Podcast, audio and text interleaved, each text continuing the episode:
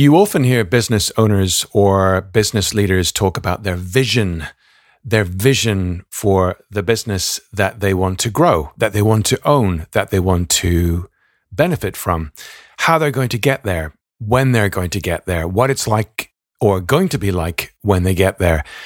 And some of the guests I've had on the show over the years have had very clear visions about the kind of training, facilitation, or coaching consultancy that they wish to build. Guests such as Sean Callahan of Anecdote.com, Adrian Moorhouse of Lane 4, Craig Ross of Verus, Stephanie and Russell Watkins of Senpai, Grant Cardone, of course, of Cardone University, Nick Smallman of Working Voices, Jo Ellen Grzyb of Impact Factory, Shannon Banks of B Leadership, Karen Winfield of PD Training, and so on. All of these guests over the years have had a clear vision of the kind of training business that they wanted to build. So, what about you? Have you a vision for your business? Have you written it down? What are the constituent parts? Have you built it together with anyone, a consultant or a partner? Have you shared it with anyone? How often do you refer to it? Does it fit on one page or even two pages? Is it practical? So today we're going to chat about the vision that you have for your consultancy. And this is really big, big, bold stuff. It's going to get you thinking about the possibilities you have and what it's going to look like when you get there. This is the Training Business Podcast. Hey, and welcome to the trainingbusiness.com podcast. Every week, we bring you exciting news and interviews with training business experts and training business entrepreneurs from around the world. Thanks for tuning into today's episode. Here's your host, Mark Garrett Hayes. Hey, welcome to the show. It's Thursday. At least it is right now. When you're listening to this, it might be some other day, but every Thursday, without fail, there is an episode of the Training Business Podcast. What is the show about and whom is it for? Well, this is the show for people just like you and me, trainers, facilitators, coaches. And the goal of every episode is to help you to start to grow and to scale your business. Now, some of you might be in the game a long time, some of you might be just starting, some of you might be thinking of leaving a paid job and beginning your own consultancy in facilitation and coaching and training in some kind of aspect of that. And this is exactly what the show's about. So if this is your first time here, a huge welcome from me. And if it's not your first time here, you know exactly what the show is about. And there is every Thursday, without fail, a fresh episode of the podcast on your platform of choice. I would love you to subscribe because it takes absolutely only a few seconds and costs absolutely nothing. That's what I was trying to say. And uh, this is going to bring you content in your inbox without fail every Thursday. And very often there are guests on the show. This week it's a one to one podcast episode where I'm going to give you some of my thoughts on helping you to come up with a vision plan. And I'll tell you why I've used those two words together. But this is designed to be practical. So I'm not talking, at least I try not to talk too much about theory. I'm focusing more and more, I think I am at least, on the kinds of guests and episodes which focus on the business side of things, marketing, uh, sales, program design, and pricing, all that kind of stuff. So, if this is the stuff that resonates with you, please tell other people about the show um, because I think everyone out there can benefit. And it's not just for me that I do the show, I really enjoy doing this, but it's also to help people. And I think when we are in the training, facilitation, coaching space, we are naturally people who help other people. We are people helpers. So help someone else by subscribing, which helps to validate the show and spread the word about the show. And of course, tell other people about the show.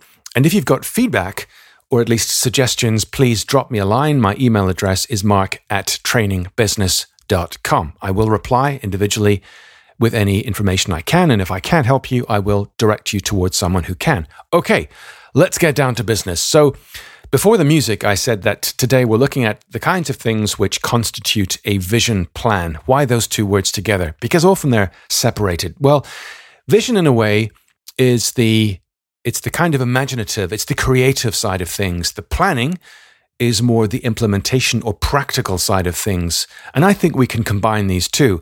And very often when I invite people to envision something, they kind of go off on a cloud and are not sure how to get down off that cloud because it's so wonderful at some point in the future. It's up there in the clouds. The plan suggests we come down to earth and we think of what we can do to make some list of actions, measurements, uh, goals, which we can describe, uh, focus on, and get results from. And that's really why I say vision plan. Okay, so what comes to mind when you hear the word vision? Or if someone asks you, hey, you know, what is your vision for your training business, your learning and development consultancy, your HR brand, or maybe it's a combination of those things. Maybe as you're sitting there right now, driving or in the gym or wherever you are, you're thinking, well, I'm not quite sure. I'm not quite sure yet what my vision is. Well, you know what? Great. That's fine because today is hopefully going to help you to clarify that. So if you think of the kinds of questions that someone may ask you, why would they ask you those questions? It's probably because they're trying to help. So this exercise will help you to clarify what you do, why you do it, whom you serve, and where you want to go. Now, recently, and I'm all the time reading books. It's funny because of COVID, I've read a huge number of books. Um, and I think during COVID, I wasn't reading as many as I thought I might initially, but it's it's incredible how many books I've begun to just order and just read online or physically. And one such book I read recently is Traction by Gino Wickman. Now, it's often aimed at helping entrepreneurs with, let's say, 10 to 25 and up employees. But I think it's still an interesting book if you are of the mindset that you'd like to have a business one day or sometime soon that is bigger than you. It involves other people, perhaps intellectual property, multiple clients, assistants, and so on. Nevertheless, it is, as a book, I think, useful in helping you to think about where you'd like to end up. Because too few people that I know, trainers, consultants, coaches, facilitators, often think of the end goal. What is it it's going to be? What's it going to be like, you know, in five, ten years' time? What, what is my exit point? And that reminds me of an episode with John Warrillow back in March 2021. And he wrote a book called Built to Sell. Built to Sell. And one of my listeners, Melanie, Melanie Loy, wrote to me recently and said that she'd found that book uh, very useful because she went out and bought it. Melanie Loy in Australia. Hi, Melanie. And uh, she said that um, this has helped her. And I think this is a book which, of many books out there, helps people to think to conceptualize, to crystallize what the end goal is. Where do you want to end up? Do you want to be training in 10 years' time, 15 years' time? Um, are you building something to sell or something that's just your operation to stay in? So, what is that for you? Let's think of a 10 year window. What does your business look like in 10 years, maybe five years? Is a more suitable time frame. For some people, 10 years is a long time. Maybe five years is long term enough. Next question What will it look like in three years? And three years is only 36 months, by the way. That's not very long at all. So, what will it look like in three years' time? And coming nearer, what will it look like in one year? Because that's only 12 months away. So, one more time a 10 year or five year long term vision. What is that for you? We'll focus on that today. A three year plan, which is 36 months, or a one year, 12 months plan. Now, some people break it down the one year into 90 day blocks of quarters, which you could do too. But let's think of those three time frames for now 10 years or five, three, and one. So pause this and let your creativity flow. Just go crazy. Write down all the, the ideas you have. What could be possible? This is visioning. We're envisioning things. We're not looking to judge things or be specific. We're just looking to let imagination go. What would that look like for you? How would you feel about this business if this came into reality and this was how your business ran in five, ten years, three years, or one year from now? Now, obviously, it takes time to get there. There might be parts which are definitely in the future, some things which are nearer in a 36 month time frame, and some things which are only possible in one year. But that's fine. We're looking to almost like a tree line, look at the peak of the mountain up there in the sky and work backwards down the hill. What does the tree line look like below that? And finally, what does it look like at feet level or sea level? Think of that mountain you want to climb. Looking backwards down the hill, coming from 10 to 5 to 3 to 1, what time frames excite you? So if you like, you can pause this and let your creativity flow. Grab a pen, some post-it notes, a whiteboard, do a mind map, a vision board. Take some pictures and take them from Pinterest or some other source and put them on the wall, print them off, glue them into a book. All kinds of ways you can do this to let your creativity flow. And my recommendation is to leave some time between the vision part and the planning part. Okay? Right. So here are some questions to help. Would you see yourself taking on associates, people that would do your work for you, or maybe to do part of the work for you as people representing your brand? Have you planned to take on employees or part timers or assistants, contractors? Would your operation be solo? Would you train, do all the training? Or would you rather go into operations and build a business that has other trainers, coaches, facilitators? Would you rather, would you rather work with um, direct clients? Would you rather work under someone else's brand? Maybe you would. Maybe some of you have a relationship with another company where you deliver as a part timer for that brand under their brand and you're happy with that, that's fine. Or would you rather work with direct clients, your own direct clients? Okay, you're billing them directly. What will reaching your business goals mean for your personal life and relationships? And what would it mean to you if you could create that business of your vision? So think about that. Okay. Again, pause if you'd like to. If you can, pause and reflect on those questions solo or with employees, direct or indirect, impact on personal life and professional life, and what will this mean to you if and when you can create that business? Now, what many facilitators and trainers find is that having a niche or core offering really, really helps. My area is sales enablement. My highest paid work and my happiest client, clients consistently are all, I would say, sales directors, sales managers, account executives. That's my niche. So, what is yours? Have you a niche? And the reason I'm asking this is because sometimes we find ourselves doing a bit of this and a bit of that. That's okay to make some money, but long term, is that sustainable? Is that credible? Do you want to be doing uh, training or facilitation in this area and this area?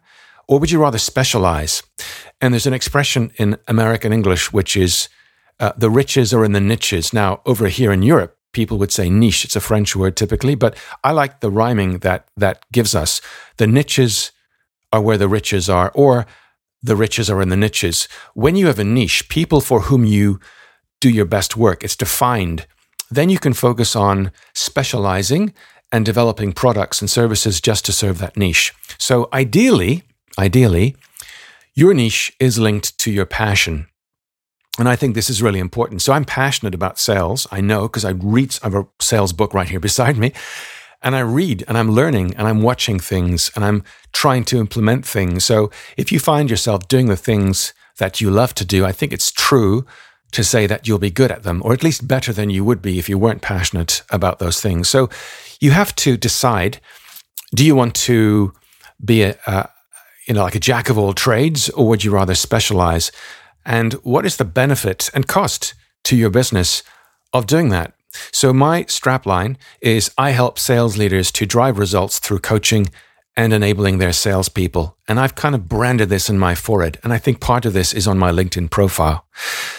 So, when you know that you have a niche or a focus, uh, a clarity of uh, customer or prospect, that's your passion, and your plan around is around making that possible for those people for the reasons you've outlined, then I think all of those things click.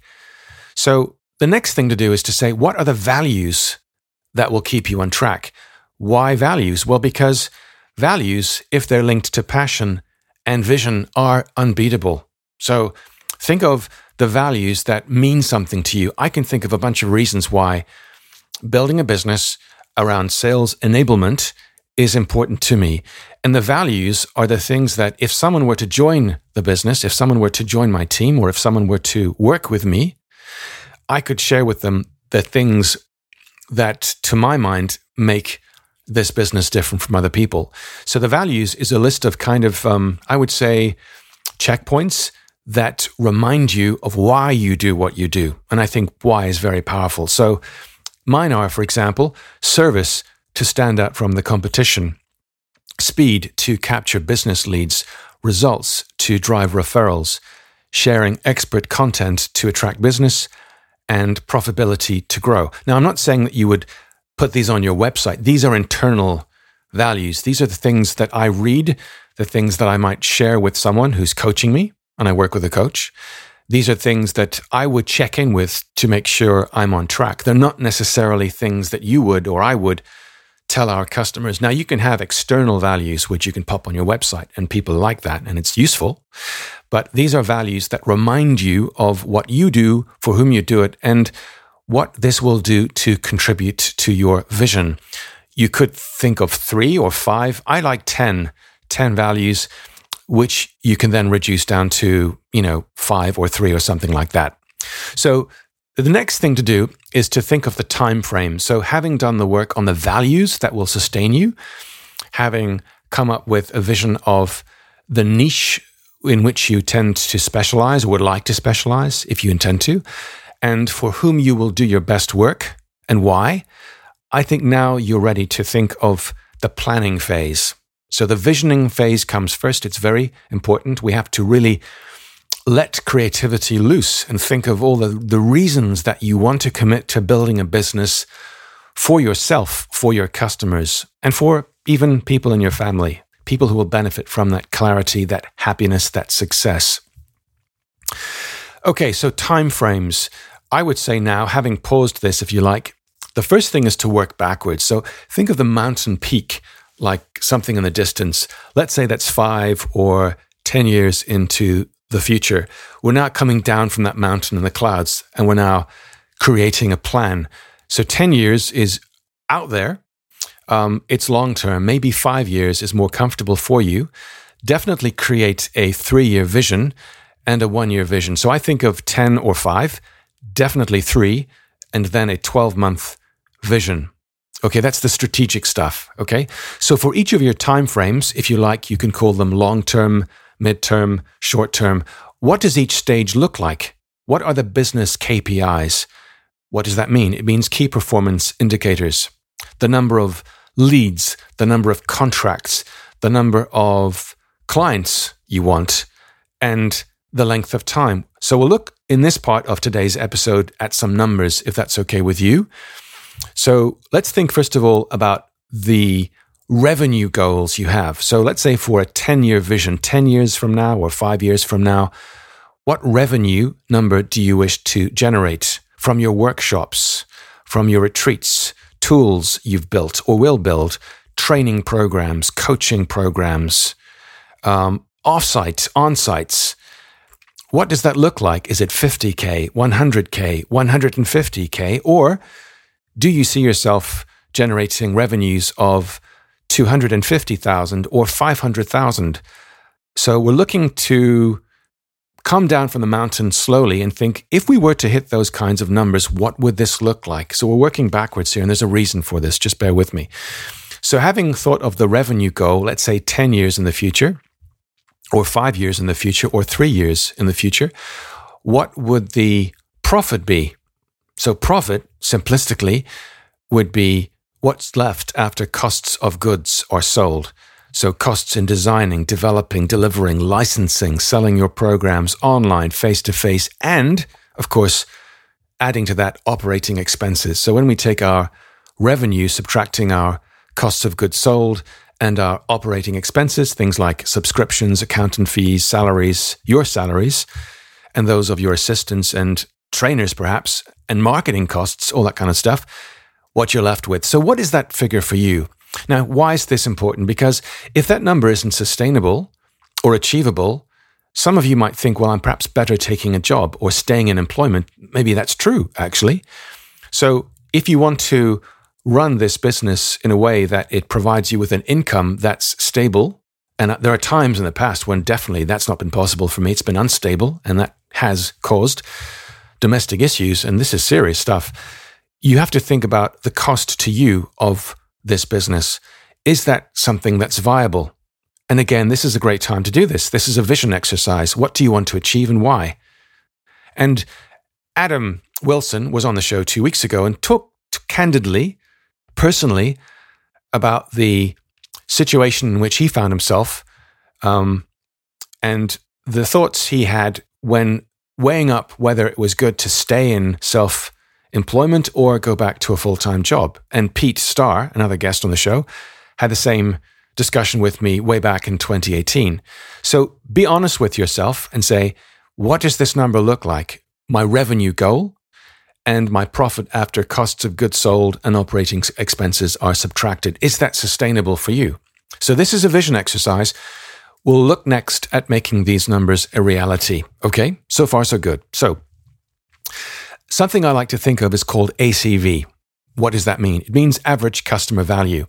If we're chasing the small stuff, there isn't a lot of, let's call it, um, room for the bigger stuff. Maybe you're better off servicing a bunch of small contracts or mid sized contracts in training and uh, workshops, facilitation. Or would you rather have bigger contracts, but fewer of them. You have to do the maths here, okay, or the math. You have to think of what those numbers look like. We're not predicting the future, we're simply thinking of a plan that we would like to see become reality. So, what is the average customer value to make it worth your while? All the overheads and the costs of doing business. Is it worth servicing a contract that's worth, I don't know, 20,000 or are you happy with small contracts of 500 or 1,000 or 2,000 or 3,000? So, what is that number? Working backwards, what is the average customer value that you need to make these numbers possible? So, we're thinking of the revenue, stepping down, thinking of the costs, stepping down again, and thinking of the profit that's left. What would the numbers, the revenue, or the average customer value have to be to make that revenue goal possible and leave you with the profit that you want after costs? Great question. I am not, you can tell, I'm not an accountant. I strongly advise you to speak with a, an accounting or finance professional before you reach numbers which aren't really clear to you. And I do that myself. Speak with a financial advisor, an accountant to help conceive or develop a plan that is realistic and is sustainable. Okay? So that brings you down to earth, hopefully. These numbers have to be, paint a picture of reality. We're not painting them from the sky. We're thinking of the vision and then bringing this into a plan. So think of average customer value. Once you've talked to your accountant and you've realized this is what I can achieve, what is the average customer value? How many of those customers would I need to make my plan possible? How long would each training project or workshop series or contract need to take so the number is achievable. Why do I ask this? Because I've seen people get literally too much business, and the result is that they get stressed, they can't service each, each project or customer properly, they lose their business, and uh, it costs them mental health and other things in the long term. So, how much time have you got for each of these projects? How long would each project need to take so the number is achievable? Will you deliver or outsource or subcontract part of this work? Maybe those things are things you can't yet say consciously or confidently. Maybe you'll figure these things out as you start. Who knows? But think about those now. Do you see yourself eventually or at some point outsourcing, subcontracting, or hiring people to deliver, design, um, implement, administer part of this work? And I can think of a bunch of people who've done this, who've realized actually, I can't do this on my own. I need some kind of assistance, whether it's someone running logistics, booking in uh, my clients for dates and organizing Zoom rooms and Teams and all that stuff, which often actually is a cost to you. If you're not making money by charging for your time, you're actually losing money in a way. So, does it make sense to outsource, subcontract, hire people resources to help you to achieve these numbers? Now, next, how many core products or offerings will you have? We're not talking marketing here, that's for another episode. But how many core products or offerings would you have? Think of some restaurants where the menu is so enormous, people don't know what to order. And that's ridiculous. You really want to ensure that you are focusing on your passion, your niche, the core requirements of your customer base, and shaping viable offerings that are attractive, competitive, and actually productive. Isn't that true? Of course it's true, because if you invest time in developing products which don't sell, um, what's the point of having them on your website? What's the point of offering them? It's stressful to keep updating them, renewing them, and selling them. You're better off selling the things that you can deliver on. So, to my mind, the magic number is three. If you have a team, you can increase that number. So, just one person, one, two, I would say three core products. Okay. Now, what would they need to be priced at? If you have three products, what would they need to be priced at? Again, we're working backwards, thinking if I get the price right for the right market, what would that have to be worth to bring in that level of income per month, per quarter, per half year, per year? And then that would give me my uh, overall revenue goal minus profit, minus, I should say, expenses, operating expenses, cost of good gives me my operating, my profit effectively. So we're working with numbers to even outline this as, as a vision and, and as a plan. And I love Excel for that reason, Excel spreadsheets, or working with an accountant to come up with a, a realistic plan based upon actual projections. So when you when you've done that and you've checked them and they make sense to you, think of other things. You know, how many projects would you need to take on to make up these numbers? Can you create retainers, you know, where a company hires you monthly to run the same program? And I think that's another episode we have to have at some point in the future, which is how do we actually go about creating retainers? This is dependable income which comes in month after month after month after month from people who literally rely upon you through a contract to consistently deliver training. That's really great when you can achieve this because it's reducing the amount of worry and stress about having to chase new business all the time. So we'll definitely focus on that in a future episode. Will you have online products which generate passive income? You know, income that comes from people watching something online, following a course online. Will you have active income where your training is only uh, consumed when it's in a Zoom room or face to face? In other words, exchanging time for money. Okay. So, what I've done at least in my plan, is I then break all these things down and say, okay, based upon the numbers, which actions will I take for each time frame? So, for example, for my next 90 day sprint, I am further refining, scoping, developing, pricing my three products. So by X date, I will have, or someone else have, if you're working with um, contract or service providers, we will have this done we will have by June three core products uh, developed, priced, scoped, and marketed, ready to go. And that will be done by an agency or by me or by someone else. I will uh, create a newsletter video series or a LinkedIn content campaign by X date. Or I will develop a database of contacts which corresponds with my ideal niche by X date. Now, all of these things have to have a date to be part of a plan. Otherwise, they're just vision. Okay. So we have so far worked on the vision. We've conceived a plan for how to make this practical and implement this. We've thought of numbers and timelines and responsibilities. And we've broken this down into individual actions or things to be done by a date. Now, do this for each time frame.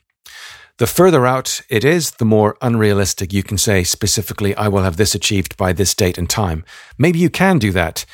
If you like, you can subdivide your first year or the current year into four quarters or 90 day blocks. And often this gives people more impetus because it's easier to aim for something, you know, 12 months from now than three years from now. It's easier to aim for something in June than in December if it's currently March or February.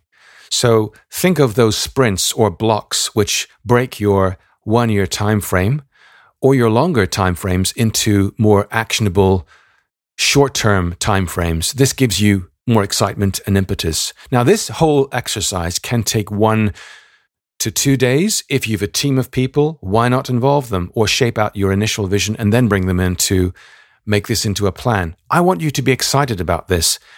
I want this to be something that fires you up. Keep this on your desktop, keep this on your wall if you like, refer to it and check in with it.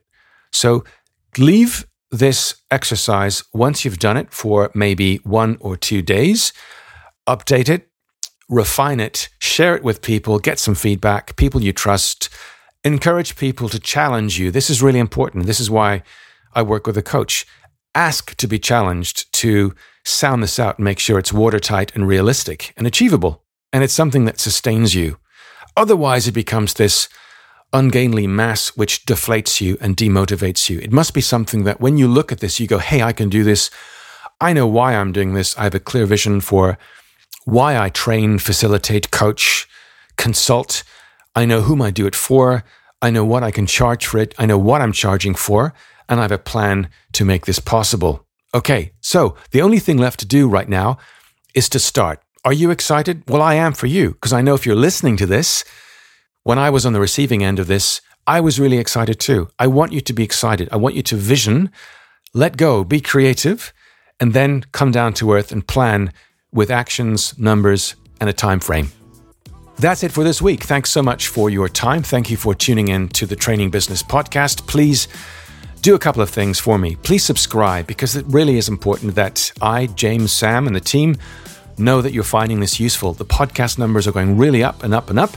I want you to help me to make this bigger, help me to make this the show for people like you and me out there in the community. I'm not plugging my brand. I don't do this. This is not about me, it's about you. It's about us.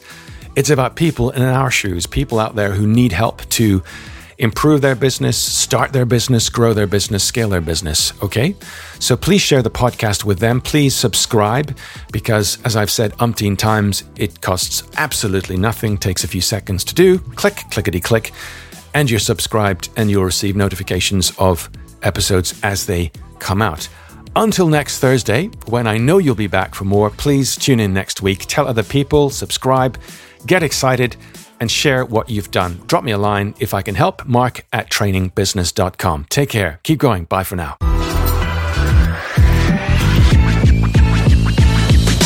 Thanks once more for listening to this episode of the trainingbusiness.com podcast. See you next time.